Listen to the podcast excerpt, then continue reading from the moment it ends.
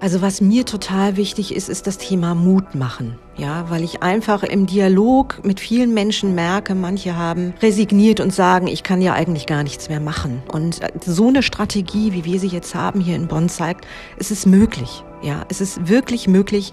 Und das wäre für mich wirklich so die wichtige Botschaft, auch für andere, macht mit macht mit und eben auch anzustecken, was eben auch Kollegen in anderen Rathäusern angeht, macht das auch. Ja, überzeugt eure Politik davon, dass sich so eine Strategie lohnt und setzt diese Maßnahmen um, nehmt die Menschen mit vor Ort und dann wird das ganz großartig.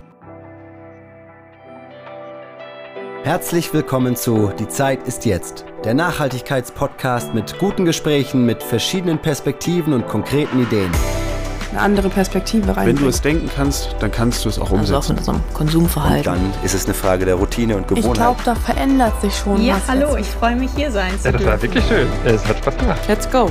Ein Podcast von Katja Fittinghoff. Im Gespräch mit Menschen, die Veränderungen umsetzen, die uns Mut machen und mit konkreten Ideen inspirieren.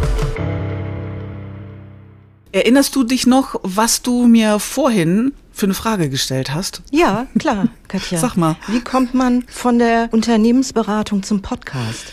Ja, das war so, dass ich vom guten Jahr, also ich bin seit 25 Jahren im Genre der Unternehmensberatung und mache eigentlich von Anfang an seit über zwei Jahrzehnten nichts anderes als Organisationen darin zu unterstützen, ihre aktuellen Veränderungsthemen umzusetzen. Mhm.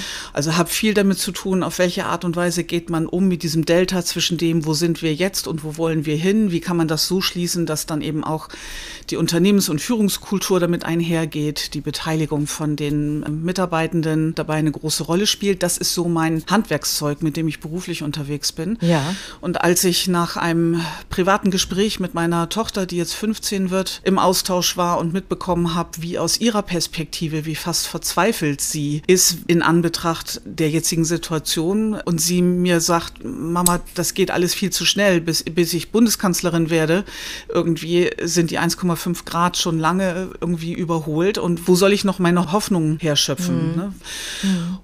Und in diesem Austausch mit ihr ist mir sehr klar geworden, dass ich dieses Asset oder diese Möglichkeiten, die ich beruflich einsetze, sehr schön auch in den Dienst dieser großen Frage stellen kann, auf welche Art und Weise wir als Gesellschaft diesen Mega-Veränderungsprozess auch nach vorne bringen können.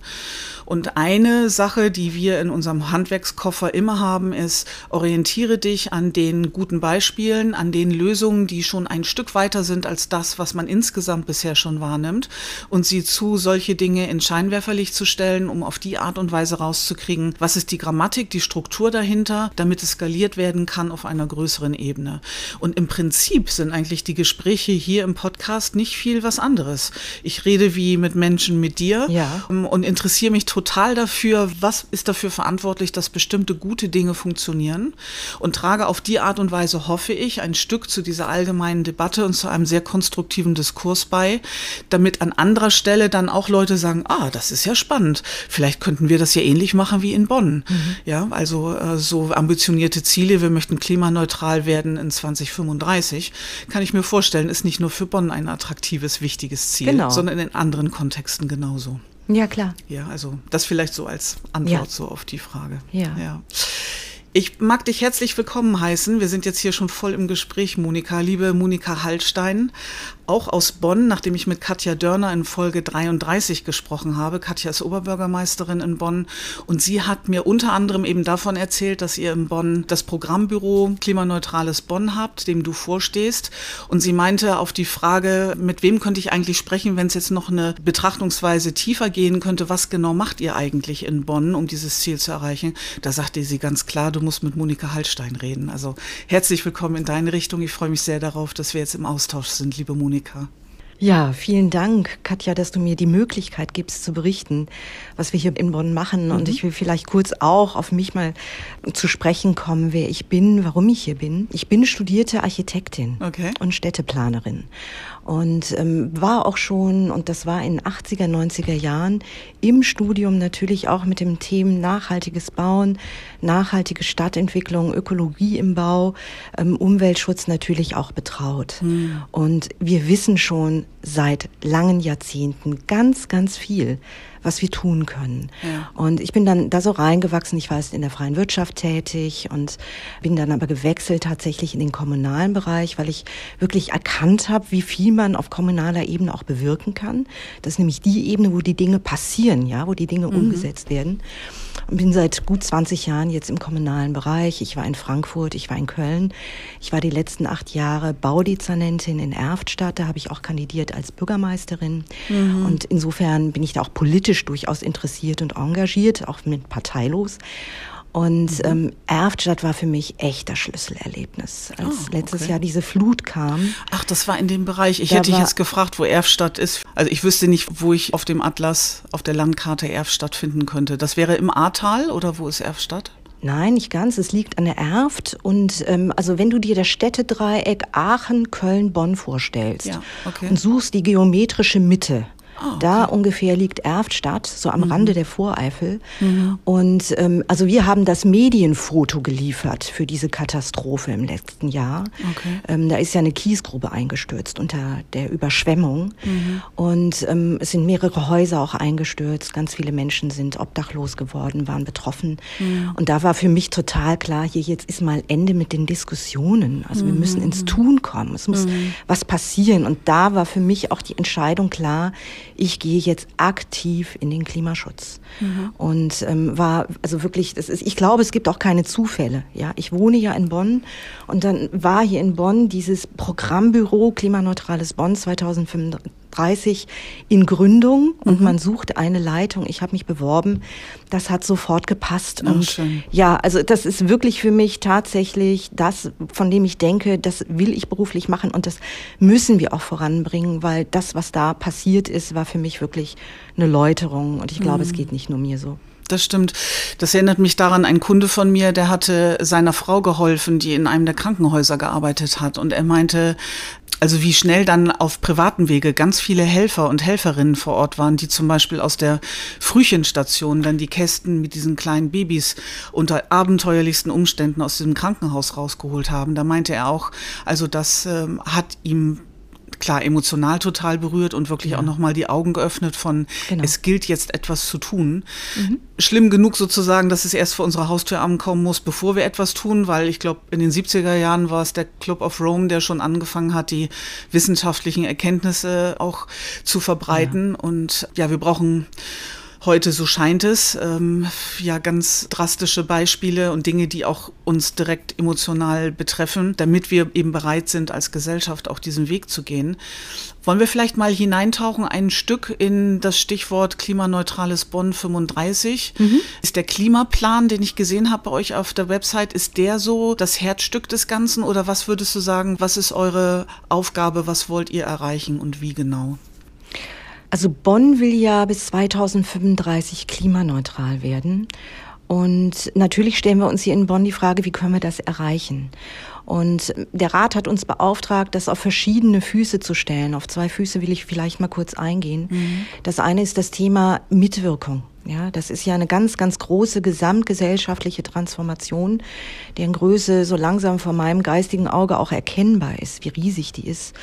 Und insofern haben wir hier ein ganz großartiges Mitwirkungsverfahren durchgeführt, Bonn for Future. Mhm. Das wurde durchgeführt durch einen Kooperationspartner der Stadt. Das ist ein Verein Bonn im Wandel, der sehr stark verdrahtet ist und eben auch engagiert ist mit den Initiativen hier vor Ort. Mhm. Und es ist uns tatsächlich gelungen, in mehreren Klimaforen, die wir durchgeführt haben, und eben auch der Ansprache, gezielte Ansprache ähm, an Bürgerinnen hier in Bonn, eine Art, ja, sagen wir mal, Verteil Normalverteilungskurve der Bevölkerung Bonns ansprechen zu können. Mhm. Es ist uns nicht zu 100 Prozent gelungen, aber es war alt, jung dabei, arm, reich, aus allen Stadtteilen, die wir hier haben in Bonn. Und hier haben Bürgerinnen erarbeitet, was aus ihrer Sicht zu tun ist, damit Sie mitwirken können auf dem Weg zur Klimaneutralität. Wie habt ihr das ganz praktisch gemacht? Habt ihr aufgerufen dazu und Leute konnten zu einem bestimmten Ort in den Saal kommen und haben dann angefangen, mit euch zu arbeiten? Oder wie habt ihr das ganz konkret gemacht? Also tatsächlich gab es erstmal Daten aus dem Einwohnermeldeamt mhm. und da haben wir dann über einen Generator haben die ausgewählt sozusagen, wer käme in Betracht. Wir haben diese Menschen dann eingeladen. Nicht alle wollten kommen, dann mhm. sind wir sozusagen in der zweiten Kurve auch nochmal reingegangen, haben noch weitere Kreise dann eben angesprochen. Das war sozusagen die Bevölkerung, die wir angesprochen haben. Mhm. Und natürlich ging es in dem, in dem Prozess auch um die Frage, wie kriegen wir die Menschen befähigt, überhaupt aktiv mitwirken zu können und mitdiskutieren zu können.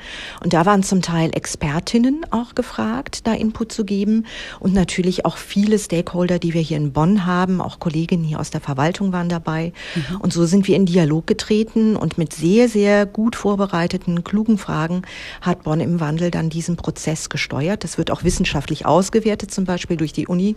Ich bin jetzt auch sehr gespannt. Ich habe da bald das Gespräch, ja, wie aus wissenschaftlicher Sicht das Ganze auch bewertet wird. Mhm. Ich bewerte das jetzt mal aus praktischer Sicht. Das war großartig. Und mhm. das zeigt auch, und es macht mir total Mut, dass die Menschen wirklich wollen. Mhm. Die wollen. Ja. Mhm. Und das zweite Bein ist natürlich unsere Strategie, die wir erarbeitet haben und die wir beauftragt haben.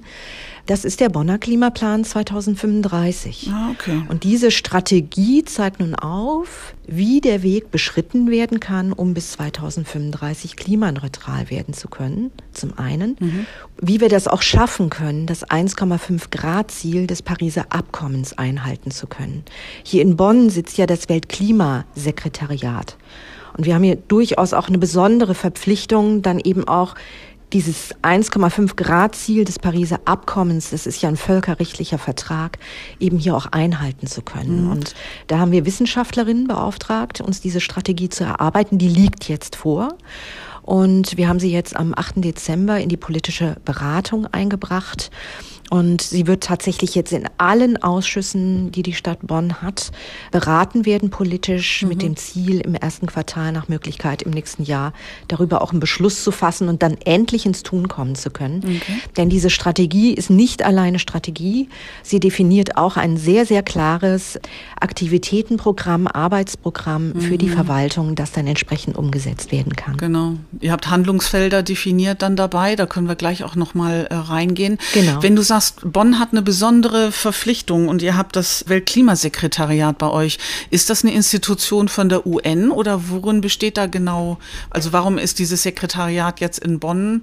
Wegen altem Regierungssitz oder wie ist da die Verbindung? Also es ist tatsächlich gelungen, die UN mit diesem Weltklimasekretariat und auch anderen Sekretariaten hier in Bonn anzusiedeln. Mhm. Das hat auch mit dem Berlin-Bonn-Vertrag zu tun, dass das gelungen ist. Mhm. Und es ist auch ein Beispiel dafür, dass Bonn auch natürlich einen sehr, sehr hohen Tertiarisierungsgrad hat und insofern auch eine sehr, sehr große Chance hat, auch klimaneutral werden zu können. Erläuter mal eben Entschuldige, ja. also weil bei einzelnen Fachbegriffen, ich höre das zum Teil auch mit den Ohren von den Menschen, von denen ich weiß, dass die ja. hier sehr interessiert zuhören. Tertialisierungsgrad ja. meint was? Wir haben hier in Bonn kaum Industrie. Und wir haben hier ganz viel natürlich Verwaltung, mhm. wir haben hier mhm. ganz viele Dienstleistungen, genau. ne? mhm. auch die Post ist hier. Und insofern sind wir jetzt nicht, wie jetzt, was weiß ich, das Ruhrgebiet mhm. mit einem starken industriellen Standort, da ist natürlich die Frage, wie wird eine Stadt klimaneutral, eine wesentlich größere ja, mhm. als hier in Bonn. Und insofern haben wir ganz, ganz großartige Voraussetzungen, es tatsächlich schaffen zu können. Und das zeigt auch unsere Strategie. Wir können das schaffen. Mhm. Und eben zusammen mit dieser Beteiligungsschiene auch. Ja. Gut, also das habe ich jetzt so verstanden, diese beiden Füße, auf denen das Ganze steht. Mhm. Ich habe jetzt diesen äh, Blick auf dem, wie ich finde, sehr schönen und übersichtlichen und gut grafisch dargestellten Klimaplan, bei dem ja die verschiedenen Handlungssektoren auch mhm. mit herauslesbar sind. Ich nenne jetzt Gebäude, Energie, Mobilität, Wirtschaft und Gesellschaft. Es gibt auch Governance und Kompensation. Ich weiß nicht, vielleicht können wir mal so zwei, drei dieser Handlungsfelder mal ganz kurz beleuchten, dass du mal die Möglichkeit hast, mal zu benennen, was passiert da gerade in Bonn. Vielleicht auch gerne gerade mit Hinblick darauf, was macht ihr vielleicht anders als andere Städte und an welchen Stellen könntet ihr besonders anregend sein, durchaus auch für andere Städte und Gemeinden, die sagen, oh Mensch, das ist ja ein interessanter Weg, das könnten wir eigentlich ganz ähnlich auch machen.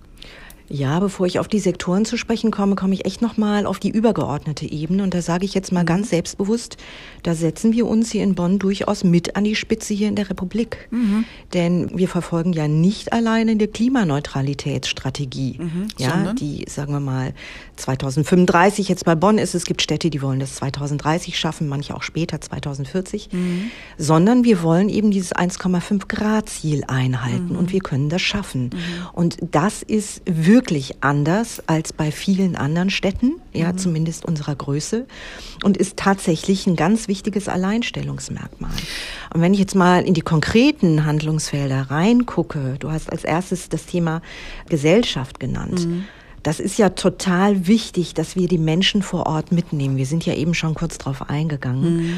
Und wir werden natürlich ganz viel Quartiersarbeit machen.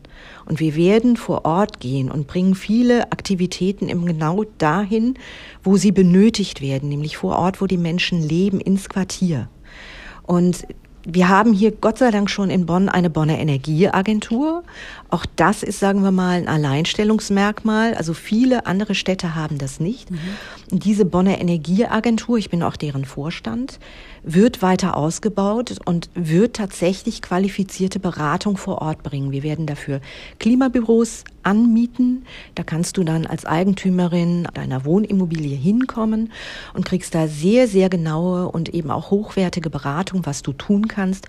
Und diese Beratung ist kostenfrei. Mhm. Wir werden diese Büros natürlich auch nutzen, um Menschen vor Ort miteinander zu vernetzen und auch Mitwirkung zu gestalten und die Menschen vor Ort eben auch zu befähigen, das zu tun, was sie tun können. Mhm. mhm. Also das wird, glaube ich, ein ganz, ganz wesentlicher Baustein sein, dessen Bedeutung man nicht unterschätzen sollte. Mhm. Eine andere Frage ist natürlich auch, wie kann die Stadt mit gutem Beispiel auch vorangehen? Also wenn wir jetzt das Thema Gebäude oder Energie uns angucken, wir haben hier in Bonn als Stadt ungefähr 1000 Gebäude. Das heißt auch 1000 Dächer. Und es soll eine PV-Ausbauinitiative geben und wir wollen nach Möglichkeit pro Jahr 100 Dächer mit Photovoltaik bestücken. Mhm. Das wird am Anfang nicht ganz so schnell gehen, weil jetzt erstmal Grundlagenarbeit auch erforderlich ist. Ja, ja. ja, das ist eine Hausnummer, aber das ist eben auch ein Zeichen, das wir damit setzen wollen. Und ähm, unser städtisches Gebäudemanagement ist auch schon dabei, ein Klimaschutzmanagement einzuführen und da eine Taskforce zu bilden, die das jetzt auf den Weg bringen wird. Mhm. Also da sind wir also sehr, sehr tatkräftig. Spannend fände ich, wenn so selbstbewusst du sagst, dass mit den 1,5 Grad, ey, das könnten wir durchaus wirklich erreichen, daran arbeiten wir. Woran kriegt ihr denn mit 2035, dass ihr wirklich unter der 1,5 Grad Grenze gelandet seid? Also das ist in unserer Betrachtung relativ einfach. Mhm. Ja, also mit dem Pariser Abkommen wurde ja quasi errechnet, wie viel Treibhausgase wir noch verbrauchen können. Mhm. Ja, und dann wird die 1,5 Grad Marke gerissen. Und jedes Land berechnet für sich selbst, was das für das eigene Land bedeutet. In Deutschland macht das der Sachverständigenrat für Umweltfragen. Mhm. Und dieses Restbudget ist bekannt und wird dann eben einwohnerbezogen runtergebrochen ah, auf die jeweilige okay. Stadt. Ah, okay. Und deshalb wissen wir, das war zumindest Stand 2020, dass wir noch 15,7 Millionen CO2-Restbudget haben. Mhm, mh. Und es gibt jetzt eben auf diese Handlungsfelder, die du eben angerissen hast, ähm, bezogen ganz klare Reduktionspfade mhm. ja, die dargestellt sind. Und wenn wir diese Reduktionspfade erreichen, und das ist ja unser Ziel und das werden wir jetzt so umsetzen, dann wird es sogar so sein, dass wir dieses CO2-Restbudget noch gar nicht mal aufzehren, mhm. sondern dass tatsächlich auch noch ein auskömmlicher Sockel übrig bleibt. Mhm. Das entspricht übrigens auch dem Urteil des Bundesverfassungsgerichtes genau. an, der, genau. an der Stelle, mhm. das eben auch gesagt hat, das können wir jetzt nicht alles ausgeben, sondern wir müssen auch zukünftigen Generationen auch noch Handlungsspielräume lassen. Und das werden wir hier in Bonn schaffen. Mhm. Das ist das erste Mal jetzt für mich, dass das so gut hergeleitet und nachvollziehbar ist, wie diese Art der Berechnung läuft. Ah. Also dafür schon mal ganz vielen Dank, Monika. Ja. Das hat echt eine, eine Lücke geschlossen dann auch dabei. Mhm. Ich würde gerne nur, da kommt so ein bisschen die Unternehmensberaterin raus wenn du mal schaust, ihr seid da gut auf dem Weg, ihr macht eine Menge Dinge ne, mit Strategie einerseits, Beteiligungsprozess auf der anderen Seite. Mhm. Kannst du so ein paar konkrete Dinge nennen, wie ihr das angeht, von dem du glaubst, das ist Teil eurer Erfolgsgeschichte? Also Bonn for Future ist mit Sicherheit etwas, wo andere von lernen können. Mhm. Und ähm, also wenn ich in diesen Klimaplan blicke, und da, das sage ich jetzt auch mit meiner Profession, die ich aus der Stadtentwicklung komme, mhm. das ist nicht nur eine Strategie und das ist nicht nur ein Arbeitsprogramm, was jetzt schrittweise umgesetzt wird, sondern das ist also ein ganz, ganz klares Stadtentwicklungsprogramm. Mhm. Und dieses Stadtentwicklungsprogramm, das wird beinhalten, dass wir jetzt zum Beispiel eine kommunale Wärmeleitplanung machen, mhm. dass wir also das kommunale Fernwärmenetz ausbauen werden, mhm. dass wir aber auch lernen werden, wo wir das nicht tun können, wo das nicht in Frage kommt, vielleicht auch unwirtschaftlich ist und wo wir über dezentrale Netze nachdenken mhm. müssen. Es wird auch Experimentierräume geben, wo wir alternative Wärmeversorgung einfach mal im Quartier ausprobieren werden, um davon auch zu lernen, nach Möglichkeit eben auch Blaupausen zu schaffen, die skalierbar sind dann auf die ganze Stadt. Mhm. Und also das muss man sich im Ergebnis tatsächlich dann auch so vorstellen, dann kommt dann der Bagger und reißt die Straße auf und dann wird da die Fernwärme erweitert, dann wird aber auch das elektrische Netz ertüchtigt, ja, weil die, die, mhm. die, die Energiequelle der Zukunft wird der Strom sein, das ist auch ganz klar erkennbar. Mhm. Mhm. Und wenn wir diese Straße, dann, dann werden wir vielleicht sogar auch das Thema Abwasser unterirdisch auch so auf Vordermann bringen, dass man auch die Abwärme aus dem Abwasser besser nutzen kann. Und dann werden wir die Straße ja nicht wieder genau so schließen, wie sie jetzt aussieht. Also es wird ganz umfassende Bauarbeiten geben, ja, unterhalb der Straße. Und wenn wir die Straße dann wieder verschließen, dann wird die ja nicht geteert und dann kommen da nicht wieder Autos drauf. So, mhm. dann entstehen ja ganz andere Räume, ja.